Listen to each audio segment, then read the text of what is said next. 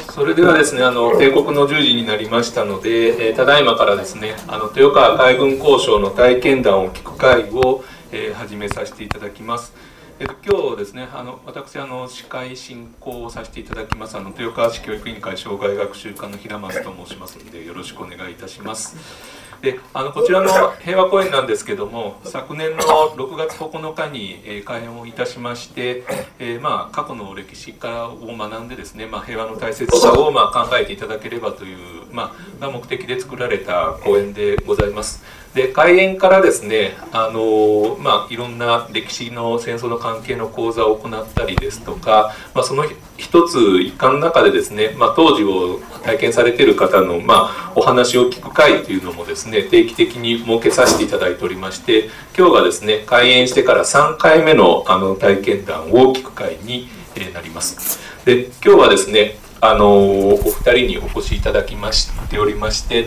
えーと、向かって右側におられるのがですね、えー、村瀬さんで左側におられますのが白井さんのお二人に、えー、お越しいただいて当時のお話をですね私と、まあ、定談するような感じで、えー、進めていきたいと思いますのでよろしくお願いいたします。で最初にですね簡単でございますがあのお二人のご紹介をさせていただきます。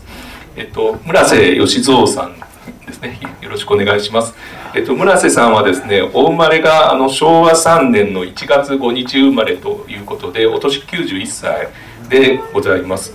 でご出身はですね岐阜県の恵那市のご出身で今はですね名古屋市の方にお住まいで今日は遠いところをですねお越しいただいております。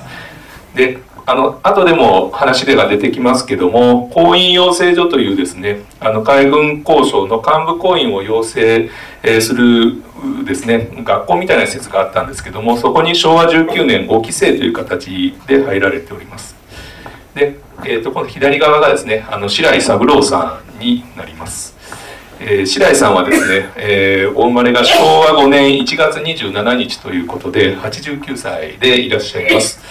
えっと、ご出身は豊橋市お隣のですね豊橋市の石巻萩平町出身で、えー、現在はですね豊橋市の曙町の方に、えー、お住まいでいらっしゃいます。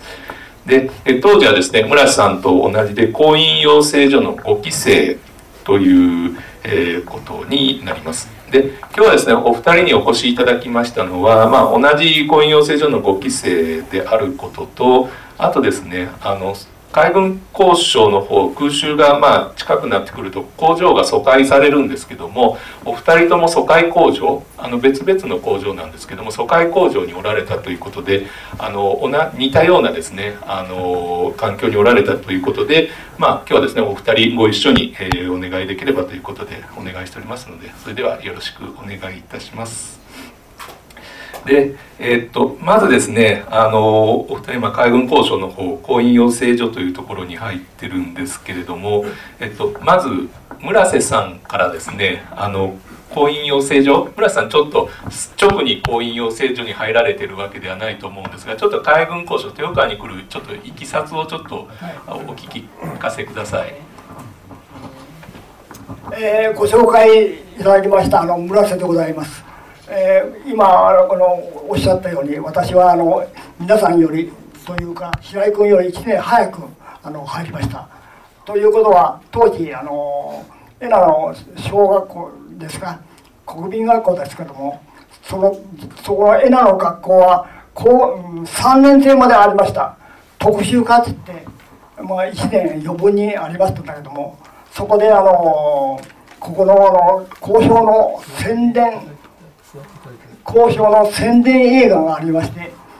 それが確かあの2期生の、まあ、実習とかこうなんていうんですかあのああいう勉強のとこ教練のとこっていうのをずっとやりましていやこれはいいなと思ってねあの追ってということは私の町内に鉄工所がありまして鉄工所の前通ると機械をダーッと並べて旋盤なんかダーッとこうやると切り子がダーッと出てってる。あ綺麗だないいな俺もこういう仕事仕事をやりたいなと思って。あそれもあの一つのきっかけでございました。それと先生があの師範学校出てそれから海軍の方へ行ってそれから、えー、下士官になってほんで学校でそういう宣伝を海軍の宣伝をするんですよ。そそれそれがきっかけで交渉に入りました。入ったらまあ期待外れと言っちゃなんだが絞られて絞られてまあ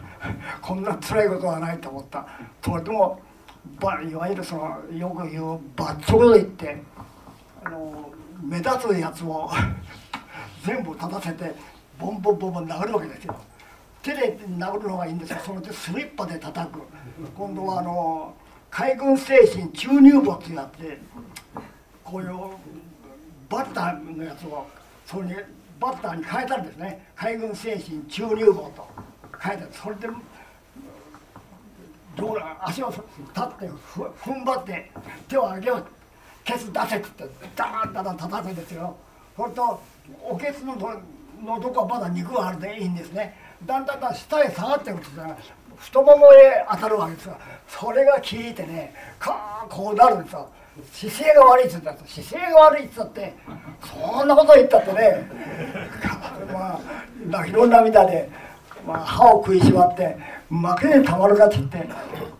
ややっとるやつが俺と同い年だもんだから何をこれとるっつって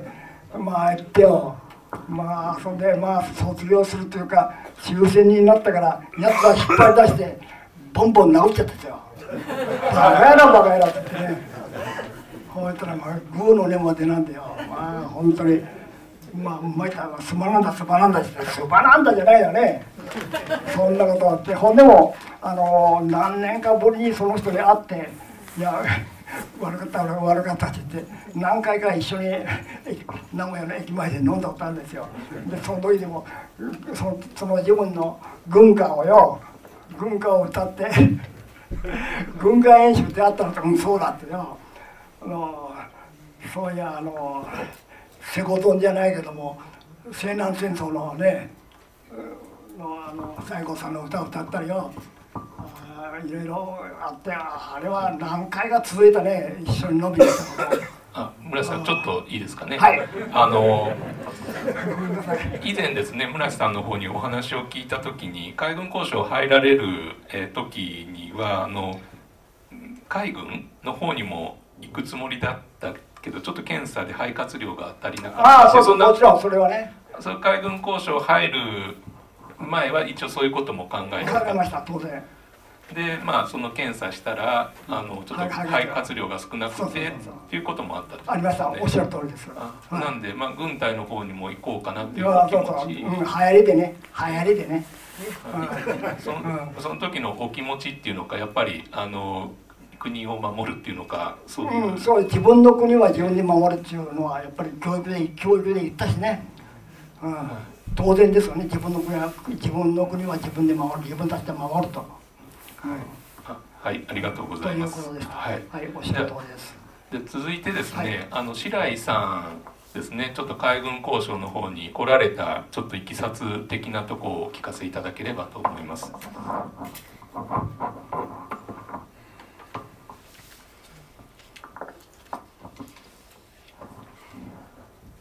私の実家の近くに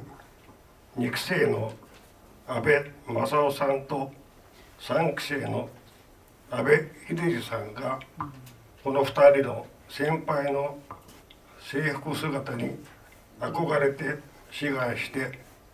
5期生として入社をした時は昭和19年4月1日数えで15歳でした。はいなのでまああのご近所っていうのかに、先に婚姻養成所に入られた方が見えてあこ憧れたっていうか、はいはい、そういうのもあったんですかね。はい今写ってるあの正面の写真で左あれ左向かって左が白井さんはいそうはいそうそうですね。右側は一緒に婚姻養成右側は機材部に機材部に、うん、同じ工場の機材部に5期生の。5期生で入られた方ですかね。まあその婚姻養成所入る時はこういった形で記念写真撮られてっていう先ほどの村瀬さんの写真も、えー、同じなのかなと思うんですけどもまあお二人それぞれいきさつがあってまあこういう海軍工場に来られたのかなと思うんですけれどもで今ですねあの写真正面出させていただいておりますけれども、え、婚姻養成所というのが私最初申し上げましたけれども、え、海軍交渉で働く幹部行員を養成するですねあの学校があの付属みたいな形であったわけです。で昭和豊川海軍講師はですね昭和14年の12月15日に開庁しております。で、その翌年の昭和15年の4月にですねあの1期生の方が入られておりまして1期生の方は確か20人なのか40人なのかという割と少数だったのが戦争が激しくなるにつれて、まあ、多くの人がですね、まあ、あの子供が動員されるような形であのおそらく5期生の時には1600人ぐらいですかねあの同期の方がおられたそうです。で今写っております写真が1期生と2期生のですね卒業記念アルバムっていうのがあるんですけれどもそこに出てる写真をちょっと主なものを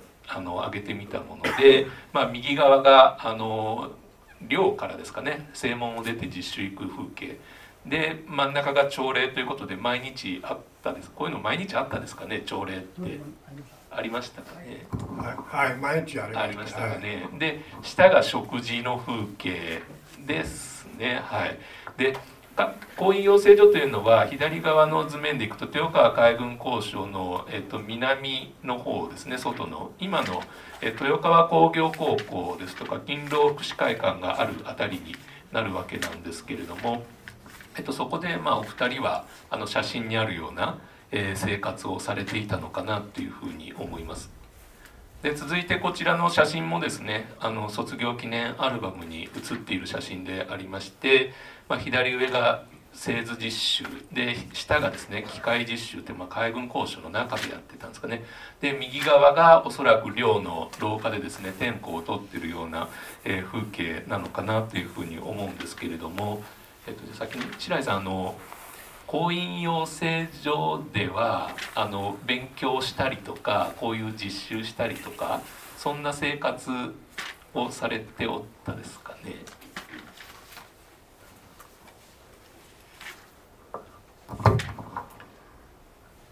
かもしくは入ってですねあの驚いたこととか何かありますですかね。あそこで働く行員を養成するため昭和15年4月1期生が入りました専門知識の教育を1年間受けることでしたが戦争の悪化で5期生の私は入省して間もなく工場工場勤務となりました。はいであの海軍交渉来てですねよく聞くのがさすが海軍でいろいろ進んでるなとか例えば電話があるとかですねそういったことをお聞きすることがあるんですけども何かあの普段の生活にはなくて驚いたようなことってございますですかね？まあよく聞くのがあの水道があったとかですね。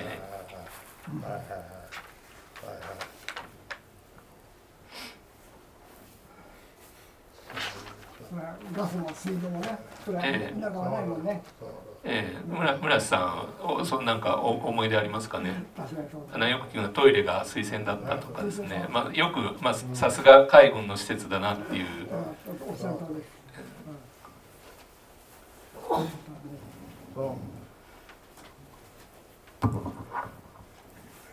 養成所といっても日常生活は海軍の軍隊式で気象ラッパとともに同室の者が整列領中や先輩の先輩からの厳しい指導が一日中続き時間技術違反が見つかれば連帯責任で体罰も行われました。自分の周りでは幸いにも体罰等はありませんでした。広大な敷地に建物の大きさまた上下水道の完備とても驚きました。入省した頃にはそれまでにあまり口にすることがなかった肉や魚がご飯に入れました。肉や魚っていうのはあの終戦近くなるとやっぱ食べ物変わってきたんですかね。終戦？終戦間際になると増水増水増水とかね、いろいろ芋干し芋、はい、干し芋が混ざっとったか高粱が混ざっとそういう食べ物はい、食べ物がまあ終戦近くなるとやっぱりだんだん悪くなっていったっていうのはご記憶にあるんですありがとうございます。であの今ですね体罰とか最初の村瀬さんのお話の中であのもう体罰って話がありましたけれどもあの海軍交渉の中での、まあ、例えば寄宿舎での生活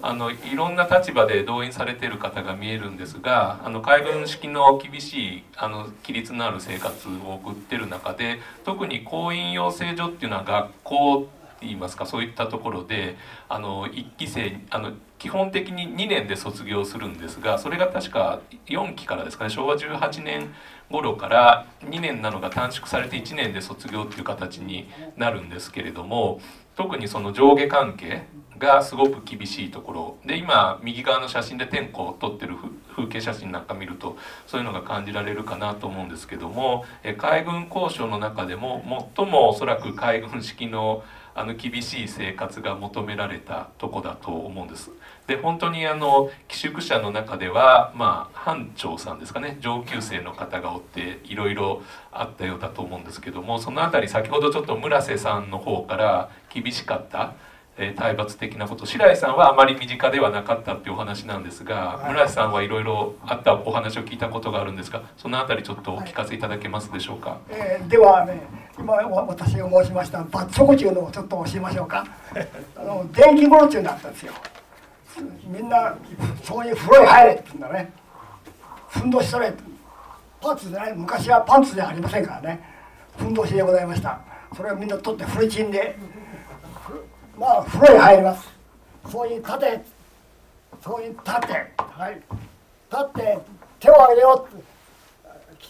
膝をかがめって。ここうこう。こうやってこうやってまあいや5分や10分よね。5分10分は持たんわ。ほしたらこうなってくるわね。だんだんだんだんと。ほうしたが姿勢が悪いって言ってガーッとボランとそんで叩くんですよ。これは上バケツを乗せてよ。バケツなんて言ってこうなっちゃうね。続かね続きませんわ。それをねだんだんだんだんやってガーッとダーッと倒れるぞ俺は。そういうことを続ける何回も何回もやられた。僕は特に目目立った目立ったもんですから。何くそっちゅう頭あったんですからね。これでまあよくまあ目立って目立目立ったもんですから。まあ一番トップクラスですよね。罰則は、うん、引き大人に取りませんでした。で終戦後はまあこの野郎ってやりましたけどね、うん、まあそんなことありました。自慢にもなりませんでしたでしたけども罰則というのはそういうもんでした。それとまあ叩くのは当たり前。精神何が海軍精神注入棒だってんだね。それとどんどんどんどん叩いてそれと木刀とかね。木刀はまあ当たり前だったけどもみんなあの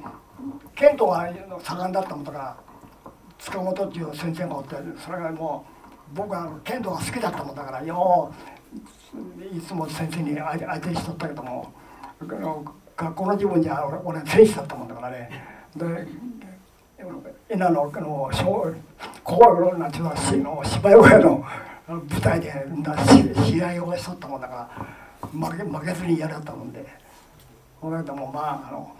でもまああの精神的にはよかったね。精神的にはあそこまでやれるということでね。ことであのそれとあの仕事の方であのその仕事を覚えて戦後ずっと名前が出てきて会社を建てて最終的には60人ぐらい会社お現在でも会社ありますけどね。私はまああと次あとあと次はおれへんもんだから他の人間がやってまだおりますけども。パのパチンコの機械の部品を今でも現在でも作っております。あの株式会社でやってますけどもその当時のあのなんていうんですかね厳しい経験っていうのがその戦後にまあ会社作ったりとかそういう時にあの精神的にこうなんていうんですかねあの役立ったっていう面もあるおっしゃる通りです。はい。はい。それとまあまあ後から話が出ると思い思いますけども、いまだに我々の語機は語機会という名前でずっと現在も続いてますね。はい。やっぱそんだけ厳しい生活、まあ、軍隊の方もそうだと思うんですけど連帯感っていうのか仲間意識がすごく強くなるっていうことですかね。はいはいはい、ありがとうございます。まあ、後ほどまたそれの話も出るでしょうけども。はい。でお二人はですね、まあ、あの婚姻養成所の方で今写真にあるような、まあ、あのこういう実習をしたり、えー、ですね。まあ多分授業もあったりすると思うんですけどもそういう生活をされててでまあ海軍交渉の方にあのその後配属をされると思うんですけれども、えお二人お二人ともですね加工部というですねあの弾丸の、えー、機関機銃機関銃のですね弾丸を作る部署にお見えになられて新艦工場というあの工場にお二人ともあのその時お二人一緒のすぐ近くにおったわけではないですよね。別々の離れたとこにおられた会なんです。けど似たような工場に、えー、おられたかと思うんですけども少しですねあのでこの白井さんの方にあの交渉であの工場で、あの兵器生産してたと思うんですけど、ちょっとその時のあのお話をどんなことやってたかとかですねちょっとそういうことをお聞きさせていただいてよろしいですかね。工場の工場の新刊を作るそうしどんな作業やどんな機械だったかとかまああの工場はや夜勤とかもあったかと思うんですけど、ちょっとそんなことを、はいはい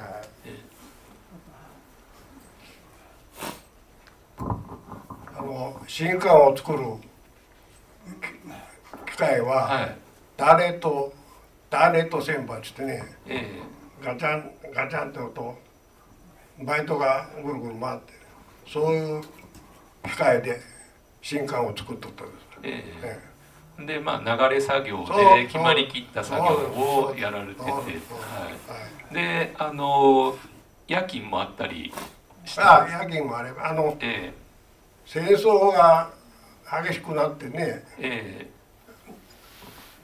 え、人数が少なくたら少なくなってから夜勤が、はい始めるようになってる、え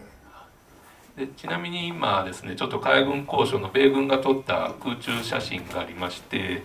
えっと白井さんは大、えー、第一新艦第第一新艦ですかね。なので今写ってる写真のですねあの赤くくくってあるとこの下の方の写真にの場所ですね。これ実は今のあの日本車両さんの工場が今も使ってます。あの現存してる工場。でおそらく白井さんそこで働いておられたのかなと思うんですけれども。はいはい、はい、そうです。左側がね、えー、第一機場長はい、機銃部の第一機場、え。ー、右側が新艦裏その裏が第二新艦工場、えー、はい。そうです。はい、で新艦というのはその弾丸がですね敵の飛行機とか船に当たった時に、まあ、弾丸が爆発するための起爆装置になるわけなんですけども、まあ、そういう作業をされておったはいそうです、ね、はい、あの事件爆弾っていうのもあった、はい、事件で爆発する。そうですね。新艦もいろいろ当たってその衝撃を感知するのとあの時間で炸裂するのとあるかと思うんですがそれじゃあの次元新艦を作られたんですかね作っとはいありがとうございます。村瀬さんも新刊工場で村瀬さん第第2でしたかね？はい。初めは僕はあの第二新館におりました。あの第一新館の隣でしたね。で第二新館の方がちょっと細かか部品が細かいものが多かったです。ほんであのそのすぐ隣に一期生のあの夏目さんちゅう人がおって自動旋盤というのを使って制服制帽で作業して見えたのはよう覚えてましたね。ほんで あのそこで話をしたことがあって卒業して卒業じゃないわ。あの変わってからその話をしたら覚えて見えてねうん、夏山さんというふうに名前変わったけども戦後もその仕事をずっと続けてみえて現在でもその仕事をやってみますね。うん。あの当時作業を振り返ってあの大変だったこととか作業が辛かったなとかそういうご記憶ありますそういう辛いっていうことなのはじはじめはあの長床旋盤って言って一台でこの何ていうか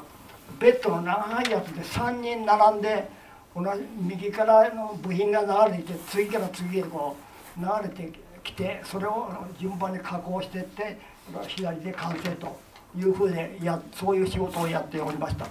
その前はあのもっと細かいあの真鍮のやつをやってましたけどもその仕事の方が面白かったね。はい。仕事が面白いと言っちゃなんですが興味がありました。はい。海軍交渉を追った時はずっと同じ作業をされてたんえそうですね。はい。はい、ありがとうございます。で、えーっとですね、はい。特にですね、あの夜勤が夜勤もされたことはあるんですかね。まあ夜勤夜はい。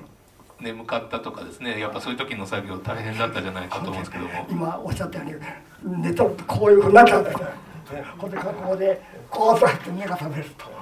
いうことでそれとあの僕はあの仕事の方が割にあの器用だったもんだから段取りを段取りって言ってあの人の仕事を世話しよったもんだから便利に使われましたね。器用だって器用だったもんだからでそれで別に給料が上がったわけではないんですけどもあの興味がありました。はい。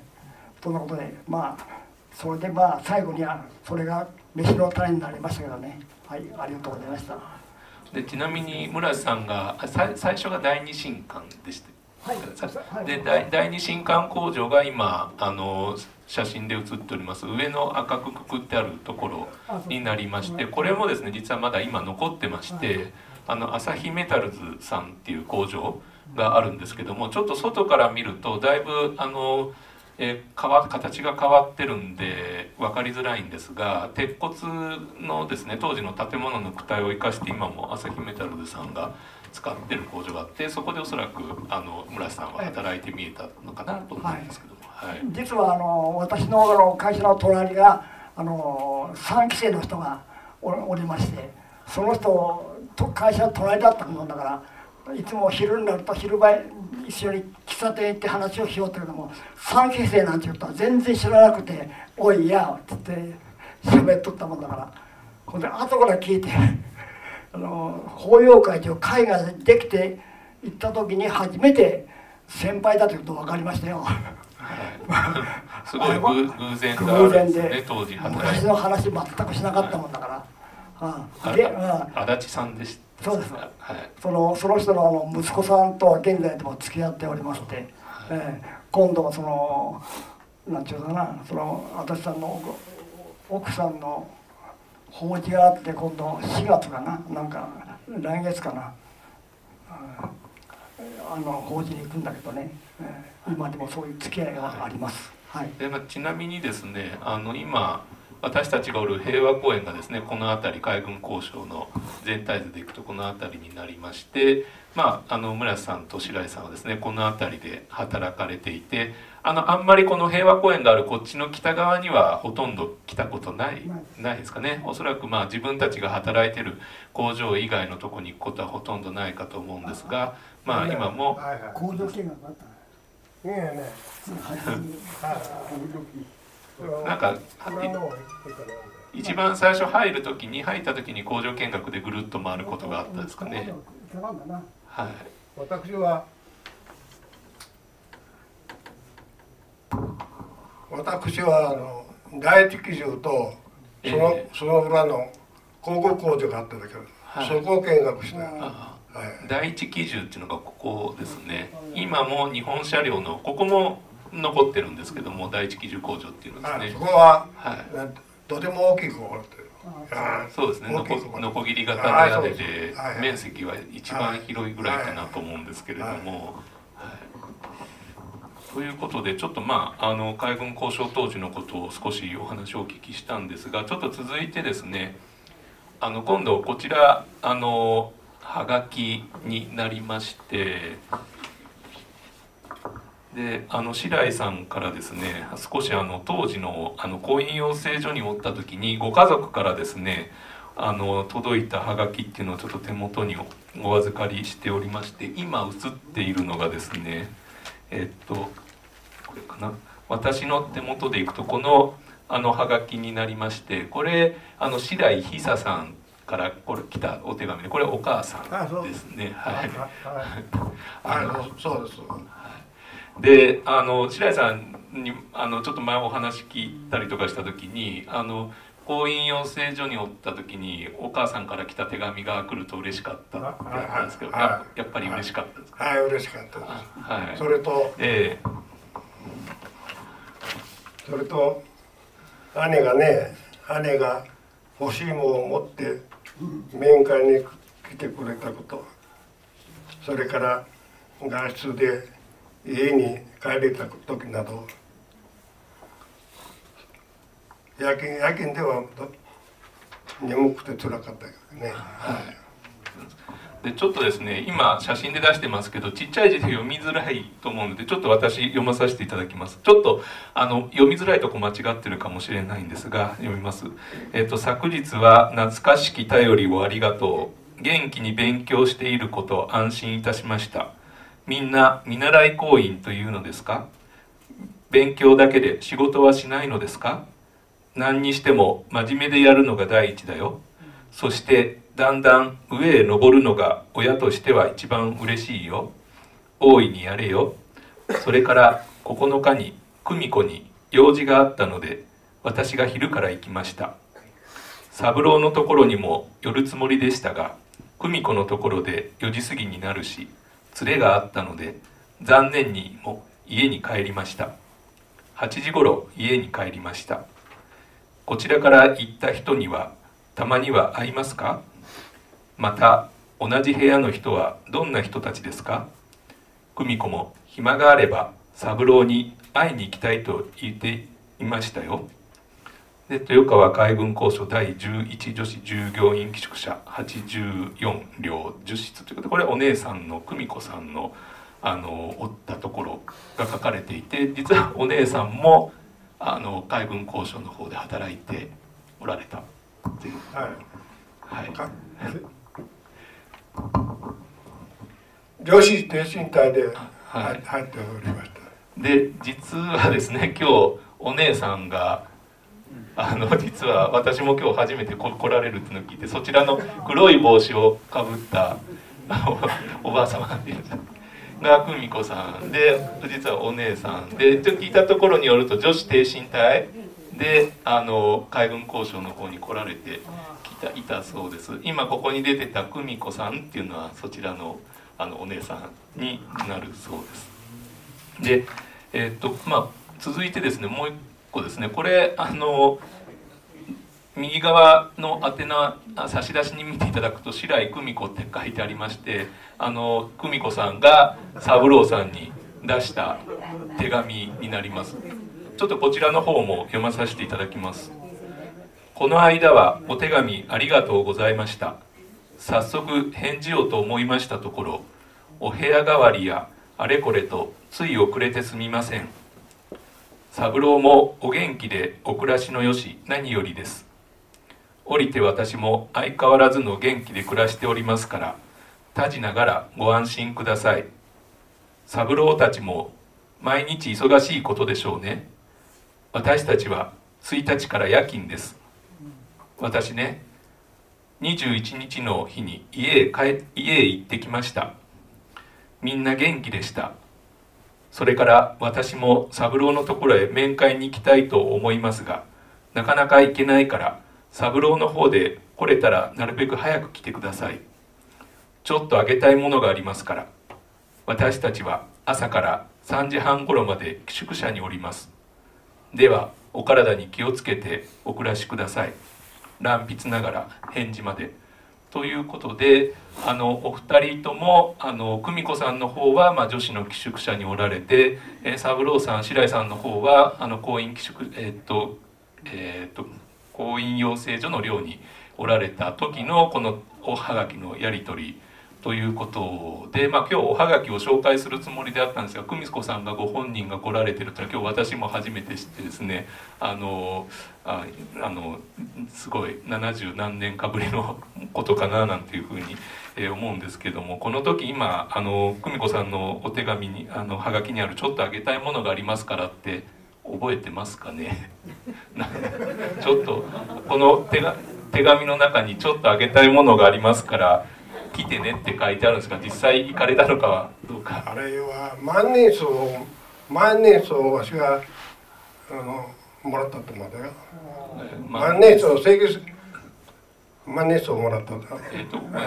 えー、請求してただ。万年筆薬草ですか？万年筆を、ま、万年筆万年筆をあはい。あそうなんです売れるように請求です、請求したもんね。あそうですか、はい。はい、そうだと思います。そうだね。後でまた久美子さんにもそれだったかちょっと聞いてみますかはい。というまああのご兄弟でですね同じ海軍交渉の方に勤められててまああのいろんな思い出もあろうかと思うんですけれどもこういうこともありつつですねあともう一つまあこれ白井さんのご兄弟の関係なんですけれども左側が白井さんのお兄さんっていうか、まあ、長男でいらっしゃる聖子さんというふうにお名前読むそうです。で実はですねこの聖子さんは陸軍の方に入られていてあのレイテ島のえー、っとまああの戦争の方であの飛行機乗りだったそうなんですが亡くなられておるそうです。で右側のハガキがですねその聖子さんがあの三郎さんの方にあのまだ生きてる時にですね送られた手紙なんですけれどもちょっとこちらの方も読まさせていただきます、えー、しばらく失礼した。その後相変わらず元気で頑張っておられることと思う。兄さんも元気でやっている。萩平に帰って俺の帰郷したことを聞いたと聞いたことと思う。会えなかったのは残念だ。ご当地は例年にない暑さだそうな。健康に注意して大いにやってくれ。さようなら。ということで、まあ、おそらく三郎さんがこうあの婚姻養成所におられる時にお兄さんが帰ってきたけど、まあ、あの会うことができなくて、まあ、その後はがきを三郎さんの方に送ったものかなと思うんですけれどもあの実際ですねレイテ島の方で亡くなられたっていうことを、まあ、おそらくどこかで聞いてと思うんですけどその当時のことを少しお話をお聞きしてもいいですかね？お兄さんとのことまあ戦死されたことを聞いた、まあ、どんな時に聞いたかとかですねちょっとその辺りをお聞かせいただけるとありがたいんですけれども。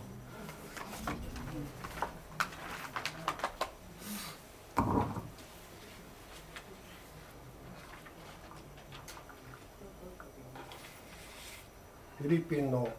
フィリピンのレーテ島で亡くなったと3期生の秀次さんから手紙を受けた時時には涙があふれました。兄は18歳の頃頃にいた名古屋の三菱重工から志願して空軍に入隊しました。内地を転々とした後フィリピンへ向かうことになり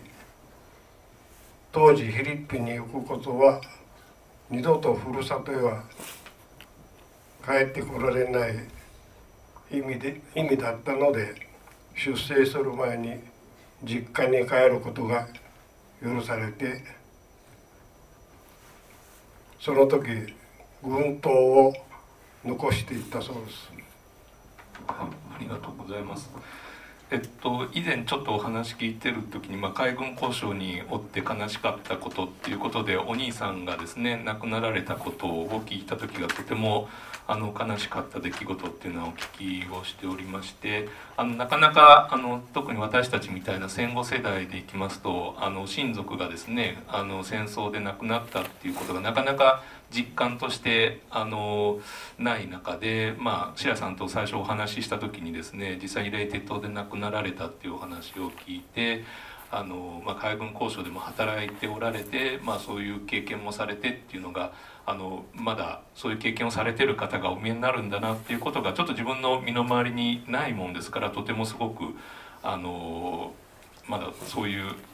ですね方もお見えになるんだなっていうのをちょっと実感私自身はちょっと実感をしたところでございます。でまあそういったことがまあ白さんの方にはまあいろいろ終わりだったかと思うんですけれどもであのまあ、日本の方もですねあの昭和19年11月以降にですね、まあ、空襲を受け出すようになりますあの戦局が悪くなってですねでその中で豊川海軍交渉もあの、まあ、工場の疎開っていうのがそれほどあの多く進んだわけではないんですがあの一部の工場で始まります。でおそらくお二人はですね昭和20年の5月頃ですかね疎開工場が疎開したのはご記憶ありますかね？5月ぐらい。はい5月頃ですね。よろしいですかね、お二人とも。あの新館工場という工場が疎開をしたと思うんですけれども。であのまずじゃあえー、っと村瀬さん疎開どこに疎開したかってお聞きしてもよろしいですかね？私、えー、私はあの新城の小学校のあの講堂に疎開しました講堂の床を全部外してそこに機械を添えずっと並べてといっても機械はバラバラでしたあの、まあ、旋盤もあればあのボール板もあれば私たちが使っとった長床旋盤もあれば自動旋盤もあればいろんなあの男女結構従業員は結構多かったですね。ほでまあそこにあの榎本商品っていうのがおりましてなかなかあの僕ら可愛がってくれたんでね。その方はあのある時出張で本庁の方へ行きましてその方はあのバルキキのとこに戦死されちゃった。非常にあのその時悲しかったですね可愛がってもらったもんですがそんなことがありました。そんで疎開する時にまあ宿舎をあの町の中のちょっとしたあの鈴花という小料理屋へ3人であの下宿をしました。ほんのどうでしょう。半月一月もおりませんでした。それはダメだと言われてあの今度はあのお寺へあの行きました。お寺が3軒ありましてその3軒この前あの7日の日に白井君も一緒に行ってくれたんですが探しに行ったんですけど分からなかったんですね。ちょっと残念でした。あのそこのあのお寺のひさお寺のあのひさしをなずっと伸ばしてそこにあの一般の従業員さんたちもずっとあの一緒に生活しました。で爆撃の時はちょうどもう夜間でござい夜勤でございましてのまあ知らずにおりまして爆撃があったということはあの音で分かりまして2日ぐらい経ってからあの本本省の方へ行きましてちょっと見見に行ったと言っちゃうんですがあの超気になってしょうがないもんですから行ってあまりにも悲惨でまあまあ何というんだか知ったやつが死んだということを聞いて投げ投げました。本当につらかったですね。本当にかわいそうだった、うん、それがもういまだに目にちらついて消えません。残念でした。ごめんなさい。ちょっとまた空襲のことも後でお聞き詳しくしようかと思うんですけども、えっと、今地図がこう出してありまして、えー、えー、豊川交渉がここになります。であのまず、えー、っと村さんがおられたのは新城駅近くのあれですかね小学校学校で、まあ、ここら辺りにあの疎開をされてて、まあ、近くで下宿をされておったっていうことかなというふうに思います。すね、はい、で白井さんもあの疎開工場に行かれてると思うんですけども、どこの疎開工場だったかとか当時のことちょっとお聞かせいただければと思います。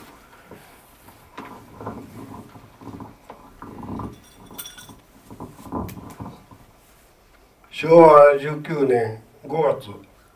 旧保育郡一宮村にあった満蒙開拓御用軍の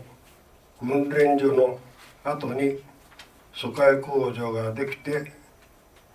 家から通勤可能なら行くように言われたので自転車で通うことになりました、はい、なんでこの地図で行きますと,、えー、と一宮駅がここにありますが今もですねあの職業訓練校っていうのが一宮地区にあります。でそこにえー、今言われたとこですねあの疎開をしておったそうでであのえーと、白井さんの場合は石巻豊橋の石巻、えーと、この地図でいくと、まあ、ここっちの方ですね。で比較的あの距離が近くて自転車で通えたですかね、まあ、なえ。ー、距離距離で距離は大体4キロぐらい、はい、はい、東の方です、えー、はい、なのでそれまでの寮暮らしからまああの家から通えるようになったっていうことですかね。はい、その時は実際あのうれ嬉しかったんですかね？家から通えるっていうのは。あんまそうあんまきうれ嬉しいですそういう感じはなかったですかね。なかったね。はい、ありがとうございます。ということで、まあ、お二人はその疎開工場の方に、まあ、疎開されて、そこでの作業は、あの、実際、能率的に、どうなんですかね。あの、やっぱり海軍交渉でやってた方が、やっぱり能率が良かったです。はい、ですかね、やっぱり、はい。うん、分かりました。でも、で実際ですねあのその昭和20年の5月以降になりますとあの例えば豊橋で6月19日にですね空襲があってで岡崎で7月19日に空襲があってということでもう割と本当に近いところで浜松では艦砲射撃があったりとかですねあるんですがその時海軍交渉におることと疎開工場に出るっていうことは何て言うんですかねその交渉が狙われるっていうような意識はあったかもしあったとしたら疎開工場に行ったから少しあのそういう危ないところから離れたかなってそういう意識はありました？ですか、はい。はいはい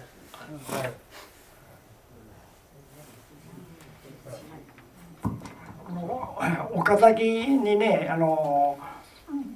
集中的にやる爆撃食らったことがあってねあれあそこ横レンがあったかな。なんかあってそのその時ああこれは次はというような意識はありましたね。あの上司がそのこと言ってましたね。次はこっちに来るぞと言って。警戒しようと言ったってしようがないんですけれどもそういう意識はありましたね。はい。おっしゃる通りです。ありがとうございます。白井さんもそんな意識ですかね、あの当時働いてた方の、まあ、女性の方の手記なんかも見るとあの自分が残って他の人があの疎開工場に行く時の、まあ、お別れする時にあのすごい複雑な心境だったっていうですねあの手記も見たことあるんですが、まあ、お二人もあのやっぱ交渉がいつか空襲があるっていうような意識があられたのかなと思います。また人によってはまさかっていうあるっ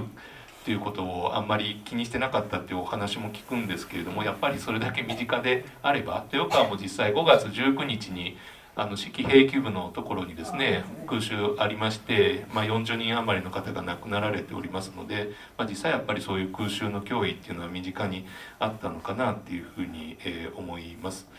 ではちょっとまた今度はですね8月7日、えー、豊川海軍校舎はですねアメリカ軍の B29 がですね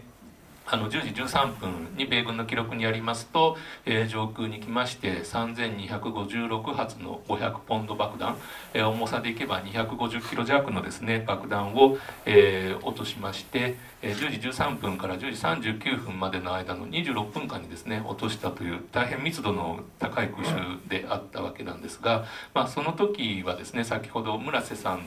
も、え白井さんもですね疎開工場におられてっていう話がありました村井さんちょっと先ほどお話あったんですけど先に白井さんはより近いですのであの海軍交渉一宮だもんですからその時空襲の時のこととか、まあ、空襲直後のこととかですねその時、まあ、どんなことされとったかとかちょっとお話お願いします。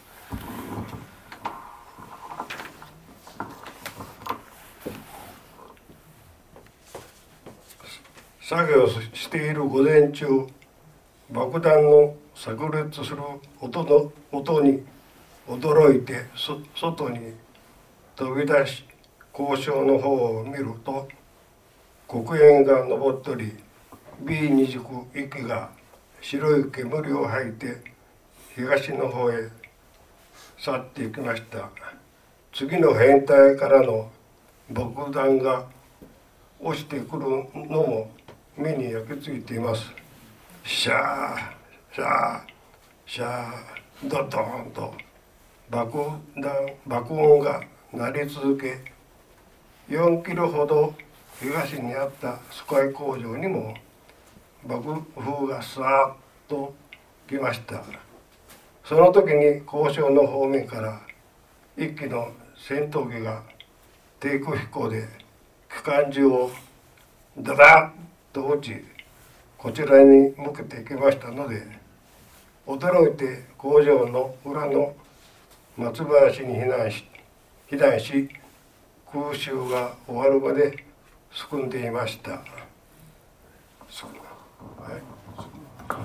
なんで、まあ、B29 だけじゃなくて P51 戦闘機っていうのがその B29 のですね護衛のために飛んできてそれがあの白井さんがおられた疎開工場の方に飛んできたっていうことなんですかね。はいでその後ですねあのおそらく白井さん翌々日ですかね。あの海軍交渉の方の現地に行かれたかと思うんですけどもちょっとその辺りのことをお聞かせください。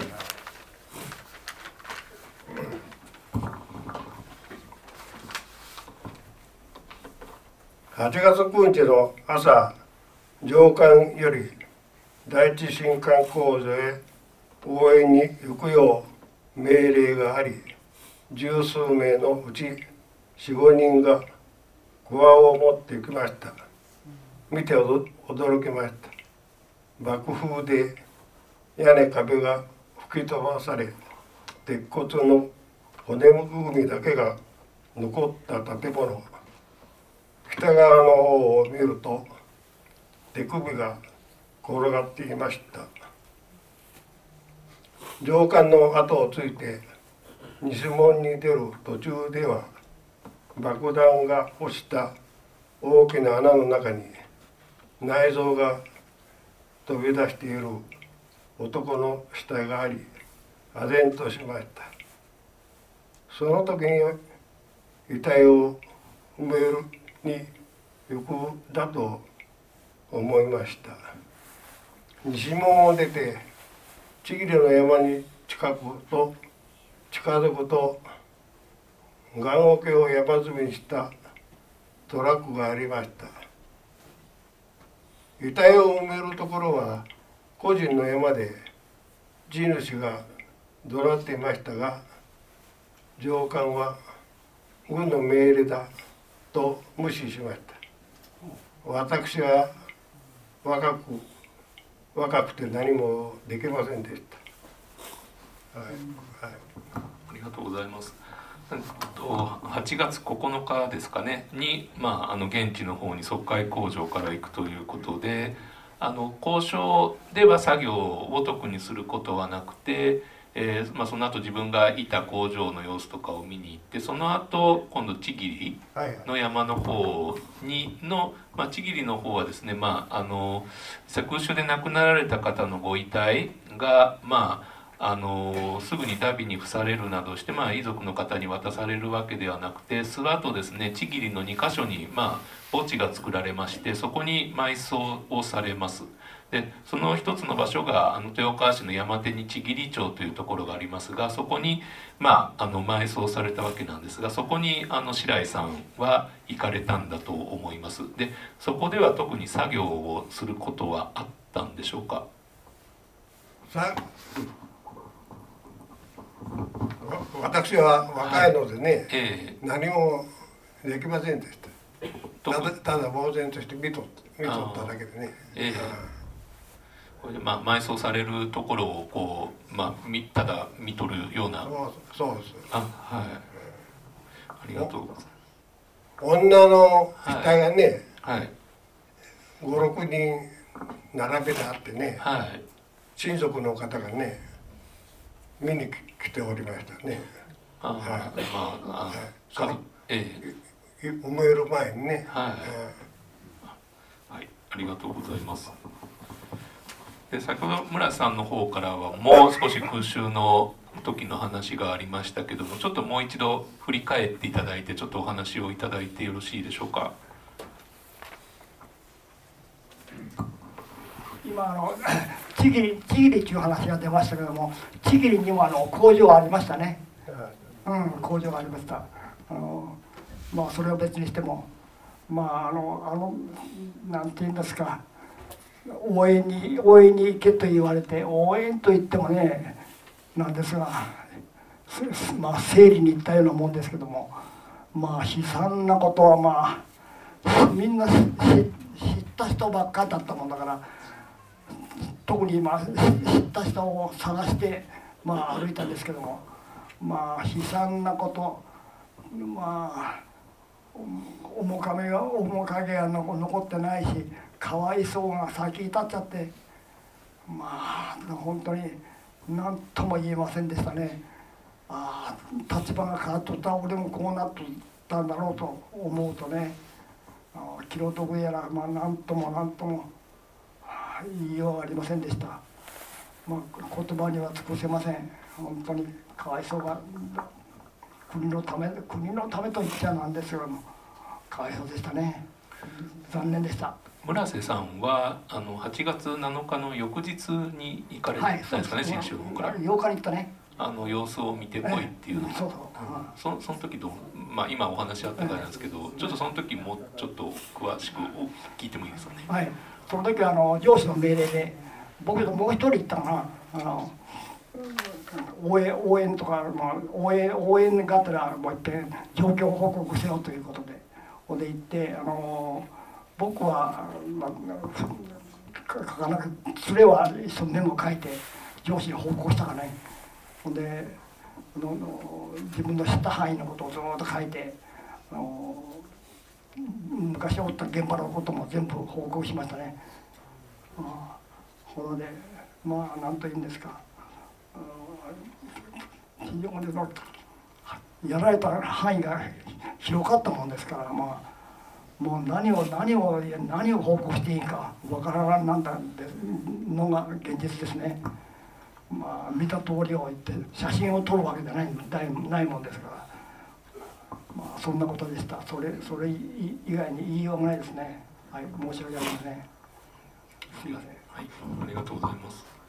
で今ちょっと正面のえーっと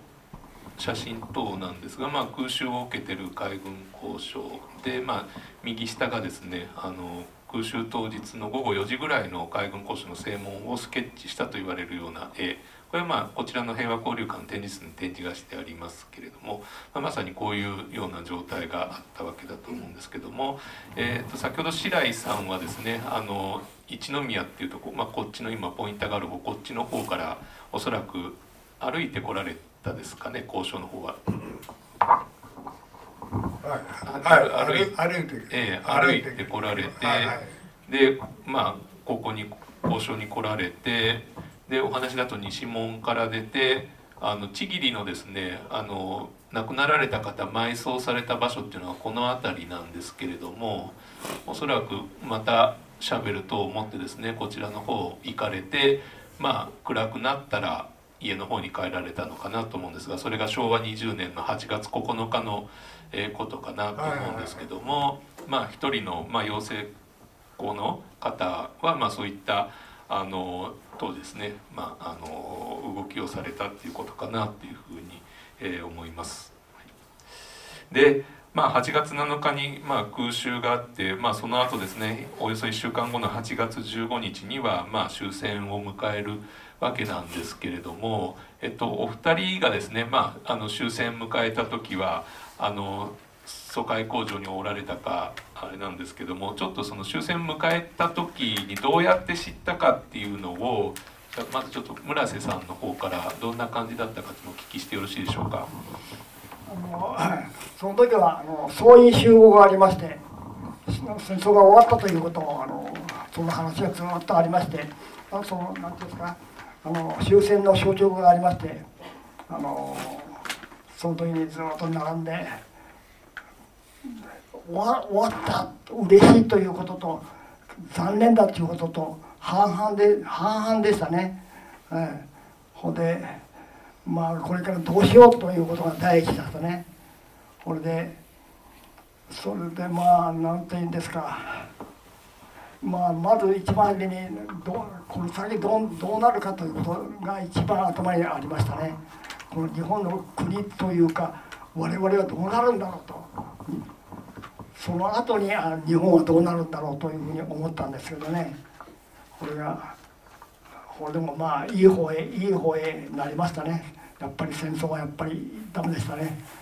はい、戦争の、まあ、終戦聞く時が、まあ、ちょっとお聞きした話だと、はい、玉音放送実際実際聞きました。聞かれたです、ね、それがあの講堂のあの渡り廊下のところにあのスピーカーがありましてあのそういう整列でかすれかすれの声ではっきりと分かりませんで正直申し上げて。ほんで独特なあの何ていうんですかな言葉であってあのゆっくりと喋られるんだけどはっきり本当にわからなんだ。ので上官があの実はこういうふうだっていうことをずっと細かく言ってくれましたけどもとにかく終わったということだけでした、はあ、本当に。はいありがとうございます、はい、続いて白石さんがまあ終戦を迎えたことを知った時どんなかん状況でお知りになったんでしょうか？私は夜間夜勤で家に寝ていた時父が竹槍の訓練を終え帰ってきた時知りました。ただ呆然としておりました、まあ、お気持ち的には村瀬さんが先ほどどうなるんだろうっていうそんなお気持ちだったんですかね、実際あの海軍交渉空襲があった時に前別の方には空襲があった時点でこれはもう日本は負けるよなっていうようなふうに思われたっていうふうにもお聞きしたんですが、そそ空襲、うんすぐには思わない。まあまだ空襲受けあその時は思わなかった。思わなかった。はい、ありがとうございます。でその後ですね、まあ、8月15日を迎えて、まあ、お二人はあのふるさと、まあ、白井さんの方はまだ豊橋で近いですけど、まあ、村瀬さんは恵那なので帰郷されるわけですよねあのその辺り終戦迎えてからのどどういうふうに戻られたかってちょっとお聞きしてもよろしいでしょうか？でまだ自分の荷物まだ布団やなんか自分で持ってたもんだからまあそれをまあ自宅へ地域で送ってというかあの鉄道でうちへ送ってこれからもう一回一回それ一回うちへ帰ったかな？帰ってもうもう一回来て荷物がまだ残ってたもんだからそれを十一公園っていうところにまだ残してあったやつをそれ取りに行ったらみんな盗まれて何にもなかった空っぽだった。みんな持ってっちゃった。それが残念でしたね。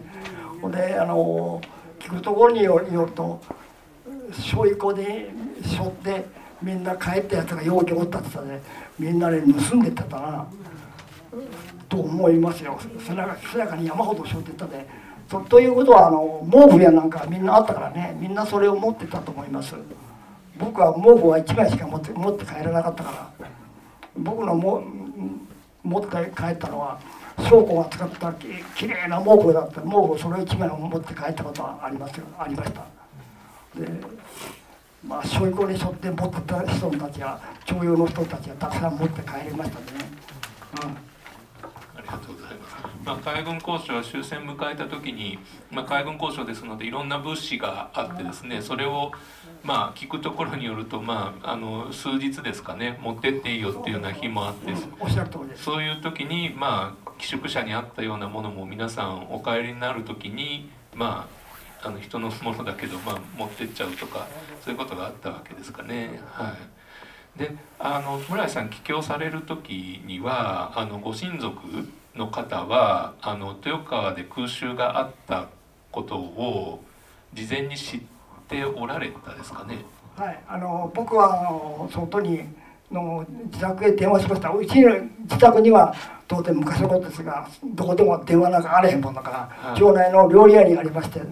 そこへ電話して中継でうちへ電話呼びに行って俺は元気だよということを報告したんですよね。これじゃあもう帰られる時には、まあ、豊川で空襲はあったことは知ってるけど、はい、あのなんていうんですかね息子は大丈夫だっていう。そうそうそうそう、はい、当時俺俺うちの親父は学校の教員やっとったけどもほんでも。まあよかったよかったとか言って言ってましたけどね。はい、はい、ありがとうございます。白井さんあの終戦迎えて、はい、まあ、さっきあの終戦を知った時のことはお話聞きましたけども終戦迎えてからちょっとその後のことってどんな感じだったかお聞きしてよろしいでしょうか？はい8月23日頃第一新艦工場に30人ほどが集合して工場の主任から日本が降伏したことこれからは日本の復興のために頑張ってほしいと訓示がありまして解散となりました。その時はただ呆然としていました。そして帰宅しました、はい、その時はまああのなんですね海軍交渉に、まあ、行かなくなるんですけれどもどどんなお気持ちこれこれからどうしたらいいかなとかそういう感じなんですかね。当時まあ1617歳ぐらいですよねおお二人とも、はい、これからどうしようかっていうところなんでしょうかね。はい、その時はまだどうどうするっていうかそういう感じは、えー、まあなかったですね。はい、はい、ありませんでしたね。は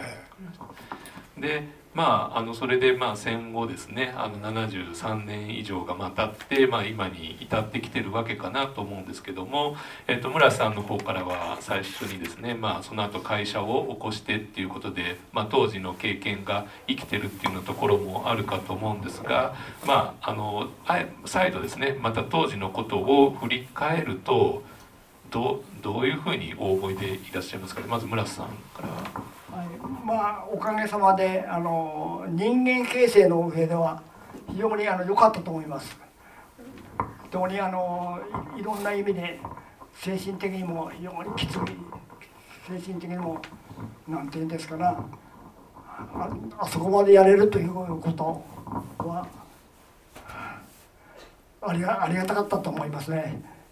いろんな意味で。はい。それはまあ声を大にして言います。それそれのつながりをそれのグループが今までにずっと続いてるっていうのはねありがたいですね。我々はあのごご機会という会を今までいまだに続いておりますからね。非常にあの嬉しいです。ありがたいです。はい。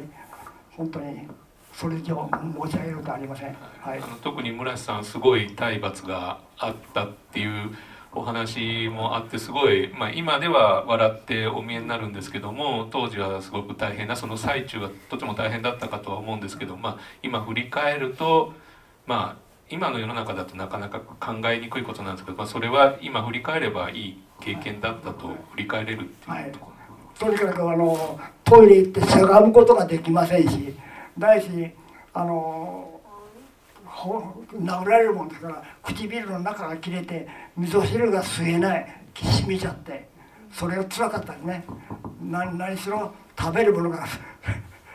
喉に通らなんだのが一番つらかったですね。はい。あんな体罰がね。まあ僕は特に目立ったもので目立ったもんだからまあ非常に人の倍ぐらいやられやられましたね、うん、まあ声を大にして言い言いたいですね、はい。ありがとうございます。じゃあ白井さんは当時を振り返今振り返るとどうですかね？私ですか？はい。私は。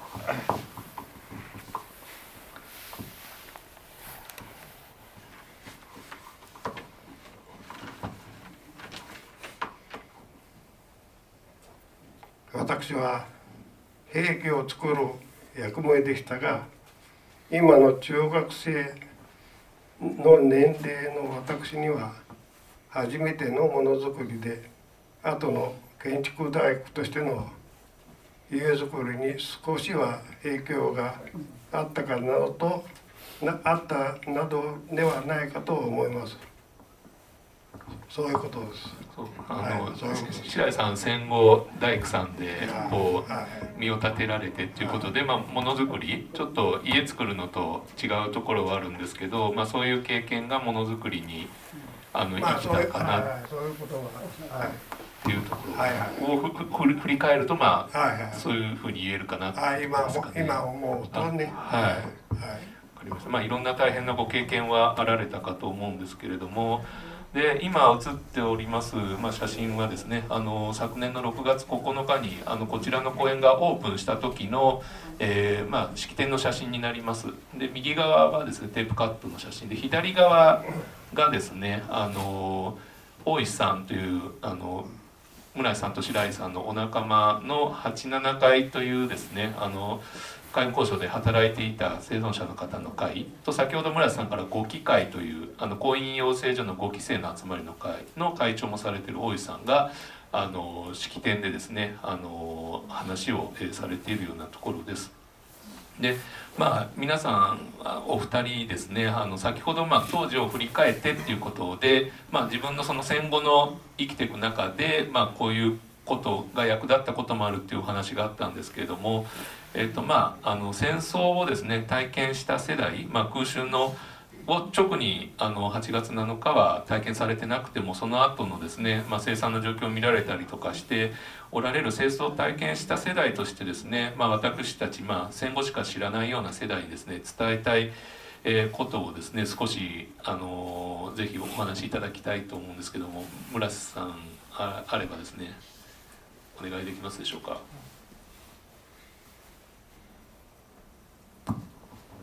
まずあのおっしゃるようにまず平和が第一ということですね。それと今北朝鮮の問題でいろいろあるんでしょうが核兵器のない社会。これが第一ですね、うん、これがもう他に言いようがないですね。それとまだあちらこちらで民族間の紛争がたくさんありますけどもあれもなくしたいですね。それとまだまだ最近あちらこちらでニュージーランドでもあのあんな宗教のことで、ね、トラブルがあってあんなことがあってそれと銃がね自由に使えるっていうのはよかねえね。あれはどうもななくしないからいかんね。あの日本人も誰誰かあったねそういうことが。殺されたのは、でよろしいですかね。ね、ごめんなさい。あはい、白井さん、まあ、戦争を体験した世代から知らない世代に何かこう伝えたいことがあればちょっとお願いできればと思います。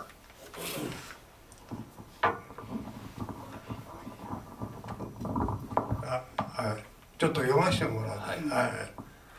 はい。日本は大西太平洋戦争以来70年以上戦争のない時代が過ぎました。明治以降こんなに長期間戦争のない時代はなかった今日日本日本人の半数以上が戦争を知らないが報道等で見る外国の戦争内戦を他人事と思わず生きてほしいです。今よろしいですか？あの続いてですね。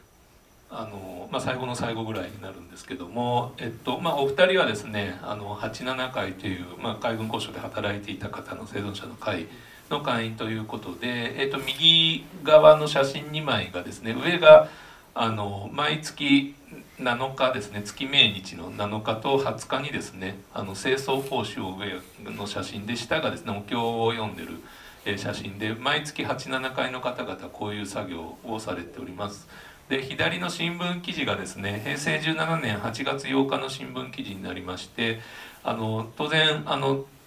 当時働いていた方々も高齢化をする中で、まあ、お亡くなりになる方が多くてですね87回さんが毎年8月7日の午後に行っていた、まあ、大きな慰霊祭がですね、まあ、最後になるっていうことを伝える、まあ、新聞記事になります。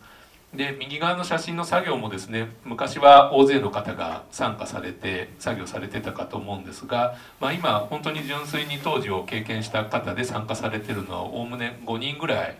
の作業をされてるかと思うんです。でお二人はですね大体毎月7日20日ですねあの白井さんは豊橋からであの村瀬さんは名古屋からですね電車乗ってこられるお二人とも電車乗ってこられてこういう作業されてきておるおるわけなんですけれどもまああの87階の方もだいぶこう少なくなってくる中で、まあ、こういう活動を続けてきたこととか何かあの一緒に働いていた当時今亡くなられた方もおられるかと思うんですけど何か思い的なことがあればちょっと最後にお願いできればと思います。はいあの今おっしゃったようにあの僕はあの電車で来る時もありますけども今のあの僕らのご機会の会長をやってる大石君がまあ、私のところへ迎えに来てくれるもんですからそれでまああの来るわ来るわけではないんだけども彼がまあ非常にその熱心にやってくれるもんですからそれとあのそれ20日的にはあの宗教団体でありますあの何とか言ったら。まあ、下脱会という会があってそれがわざわざ豊橋からあの56人来てくれるかなそれとあのなんていうんだあの平和の会かななんかで来る団体がありますね。女性の方が多いんですけども56人。そういう最近はそういう人が多いですね。でもあのそういう方が来てくれて助けてくれるもんですからあの非常にありがたいですね。そ我々の人数が減っちゃったもんですからね。ほらで我々男性はまあ56人も来やえええとこだね、うん。助けていただけるもんですからいまだに続いておりますね。まあこれはあの今度もあの21日の日にあの集まってやりますけどもその日はあのあの名山荘三河宮の名山荘でと泊まりますのでそれが楽しいで それやりますけどほんで月年に2回はあの泊まりかけでやりますねなな8月の7日とね、うんそういうことです、えー、これはずっと僕ら生き生きてる限りは限りは続きますと思います。はい。ありがとうございます。あの本当にですね、ま、あの暑い時も寒い時もですねあの今村瀬さんは名古屋でもう一人ですね今大井さんっていう、まあ、87回の会長さんも名古屋から来られてて本当に頭が下がる思いでですね本当にあの、まあ、こちらも平和公園という公園があってまあ、過去の歴史にですね学ぶ場ということはあるんですけども本当に供養塔自身はですねこれ昭和21年の秋にできておりましてずっとここでこういう作業が続かってきてると思いますので、まあ、私たちはこういうことをよく知っておく必要があるのかなっていうふうに、えー、思います。それともうもう一つありますその 1, 1月の日にあの新年会を必ずやるんですよ暑ささんでね。初めのうちは景気のええもんだから年会費を1万円ぐらい足してあの熱田熱田神宮の中であの結構1万円だから結構やれましたけども、まあ、今はまあ会費5,000円であの寿司屋でちょっとやるやるんですが必ず新年会をやってちょうど今年で40 42回がこれ42回やって今年で終わりましたけどねはい。そういうことがあります。そんだけつながりが強いということ。はいおっしゃる通りです、はい、で白井さんあのいかがですかね？はい、はい、ちょっとまあちょっと立ってあはい。立って読ま立って読ませてもらうどうぞ、はい、読ませてもらう、うん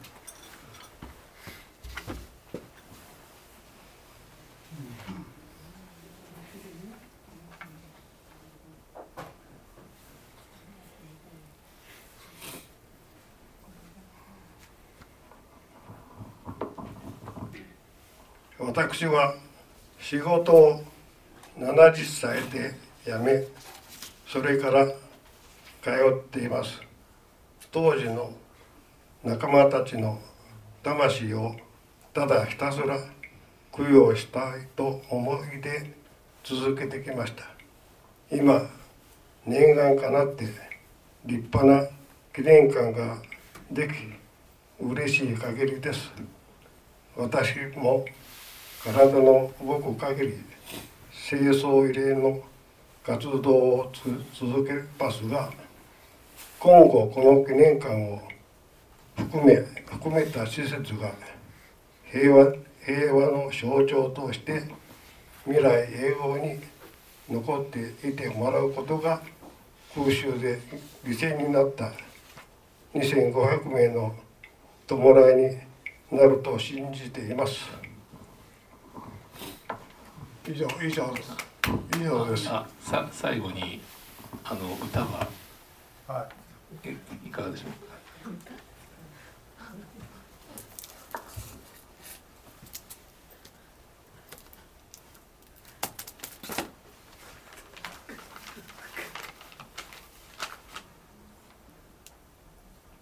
短短短歌青春を国に捧げし友は散る慰霊のつく日慰霊のつく日過去の面影。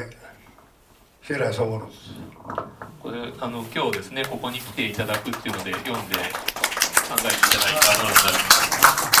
あの短い短歌の中にあの戦後のですねこう今もやられてる活動がですねすごく凝縮、えー、されているのかなと思います。でまあお二人とも大変なご経験っていうのかあのされてまあ村さんは笑いながら話はされてますけど振り返ればっていうところだと思うんですけどもまああのそれぞれですねあのいろんな体験をされてきたかと思うんですけれどもでまあとりあえずあの私とこうお話しする程度の形はですねあの以上とさせていただくんですけどもえ今日ですねあのご参加いただいている方の中であの少しお聞きしたようなことがあればあの答えれることであればですねお二人にあのご質問いただければと思うんですがいかがですかね？あじゃあそちらのまず。あの村瀬さんと白井さんにお聞きしたいのは当時簿記戦の中で朝鮮半島出身のあの働いてる方っていうのは見えたかどうか。でその人たちが朝鮮人だということで差別をされていたかどうか。村瀬さんが受けたような体罰それ以上のことをその人たちもそのそれ以上ひどい体罰を受けていたかどうかっていうことをお聞きしたいお聞きしたいんですけど、は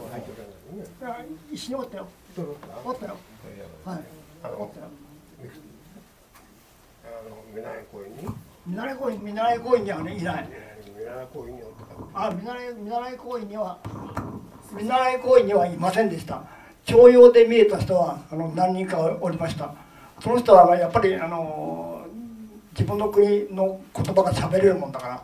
その人はそういうそういう人はそういう人のグループがおりました。であの仕事のことでは差別は全くありませんでしたね。だってあの一般の我々のと一緒にあの喋ることは一緒だし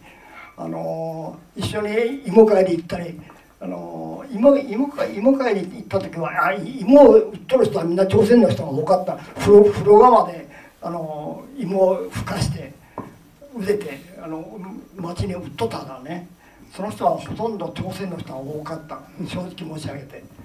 ほんでねあの食べるものは全然僕ら腹が減っとるからそのと区別せずに買って食べよったね。それとあの雑炊を食べよったね。はい。それが多かった。で休みになる時は豊橋まで行って丸仏ってあったかな。あそこへ行ってあのおお猿がおったのを見見た記憶がありましたね。はいそんなことです。はい。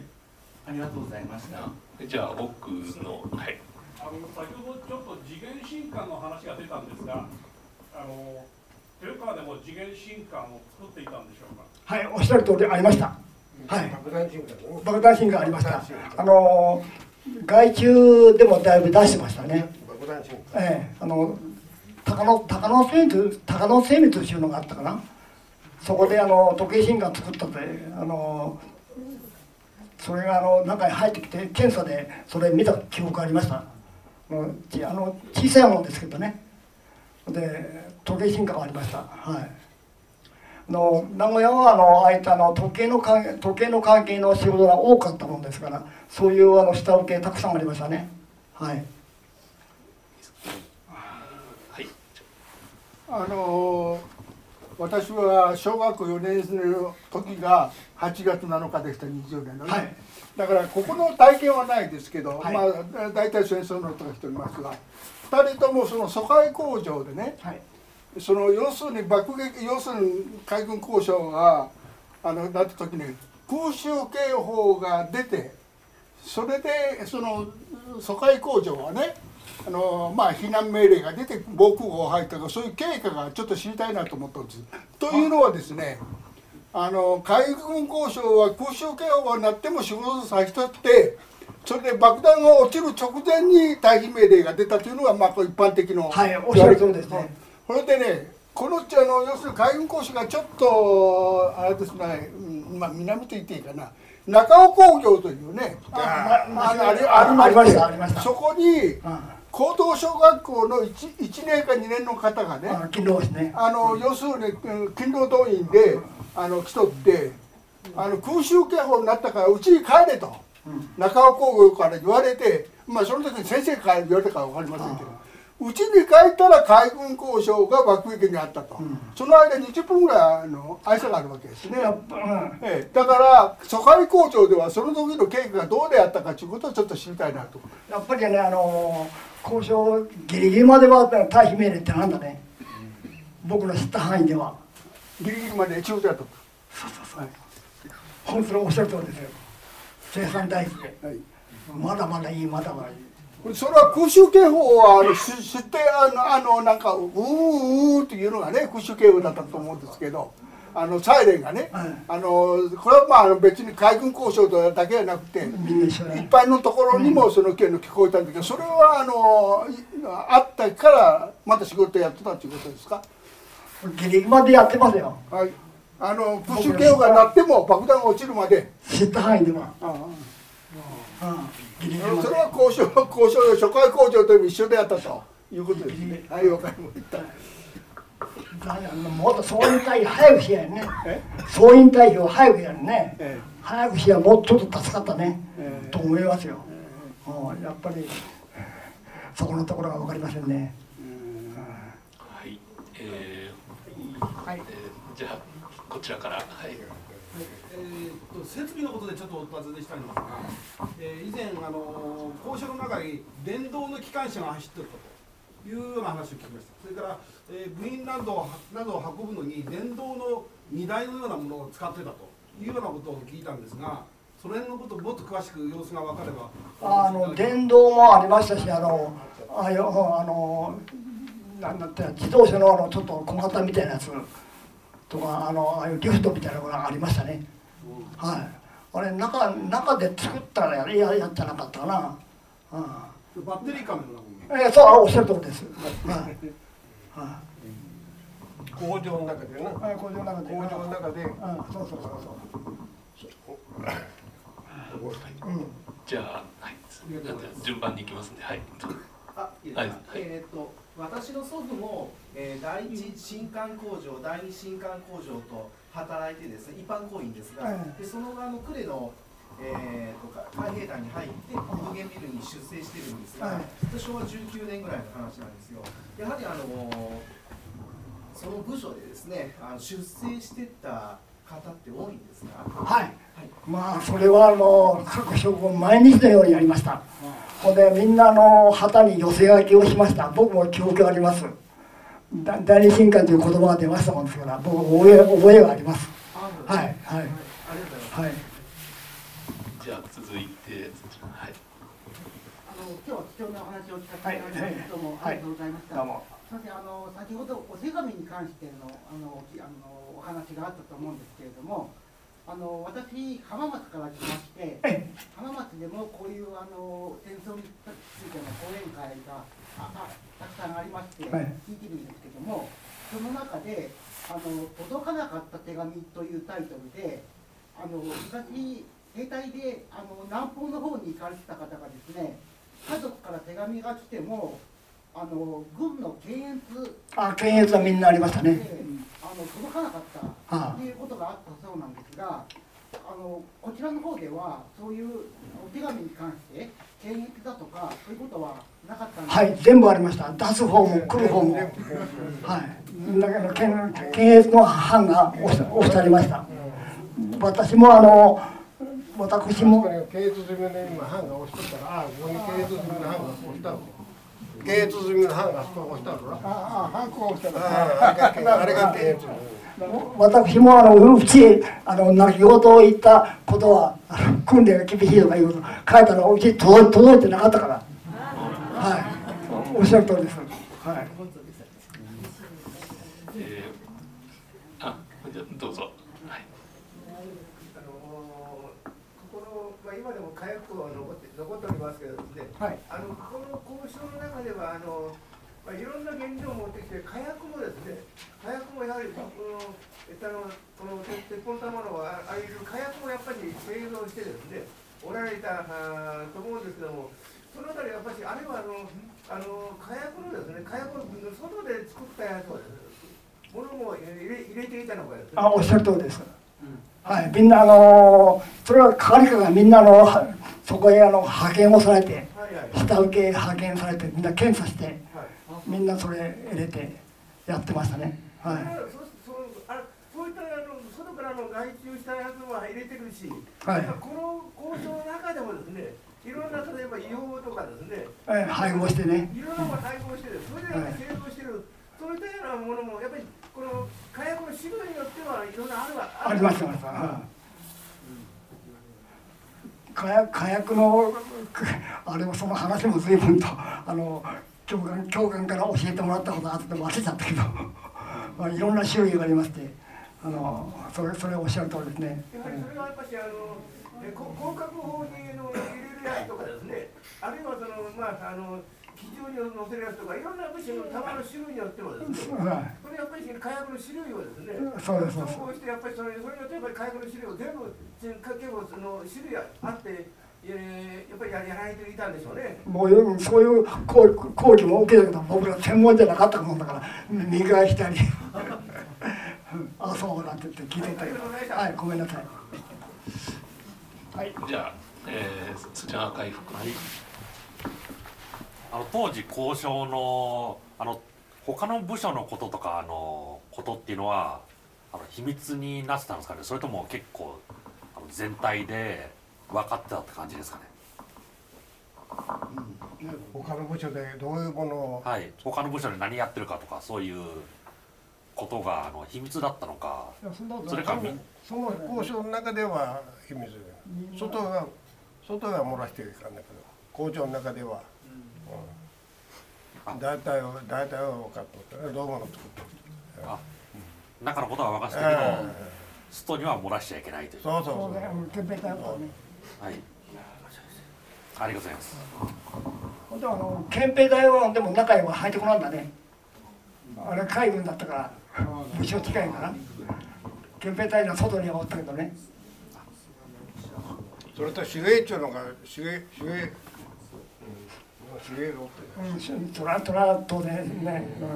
うん、やかましかやかまやかましかった確かにねだ憲兵でも中には入れなかったいやでもそんなには入ってこなんだねはい外外にはありましたけど、はい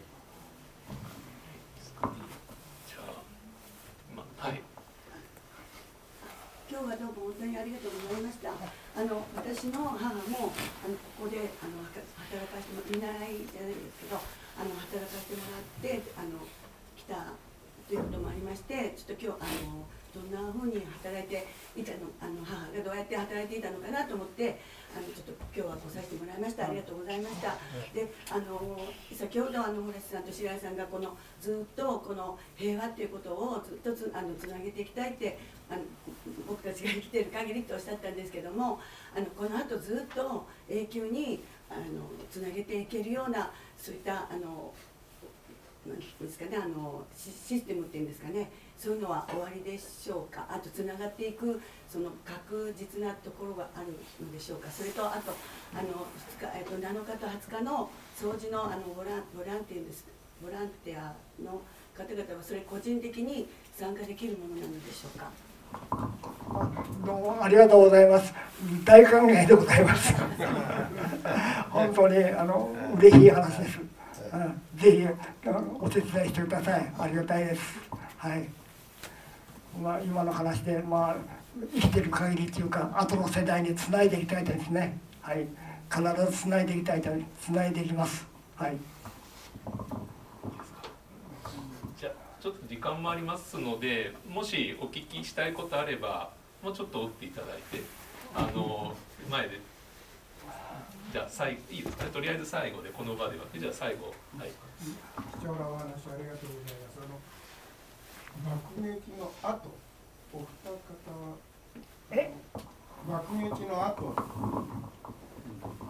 私は残念ながら爆撃の後で現場におれへんもんでなんですけども白井君はどう？あ私はあの一年目の疎開交番にいたものですから。このここの交渉の中のことははっきり分かりませんでした、ああ僕は2日2日経ってから。これでは一回ここでですねあのキリとさせていただきたいと思います。もし何かあればちょっと折っていただいて個別に聞いていただければと思います、えー、とそれではですね今日あのこの場に来てですねいろんな貴重なお話を聞かさせていただきました村瀬さんと白井さんで最後にあの拍手で終わりたいと思いますのでよろしくお願いいたします。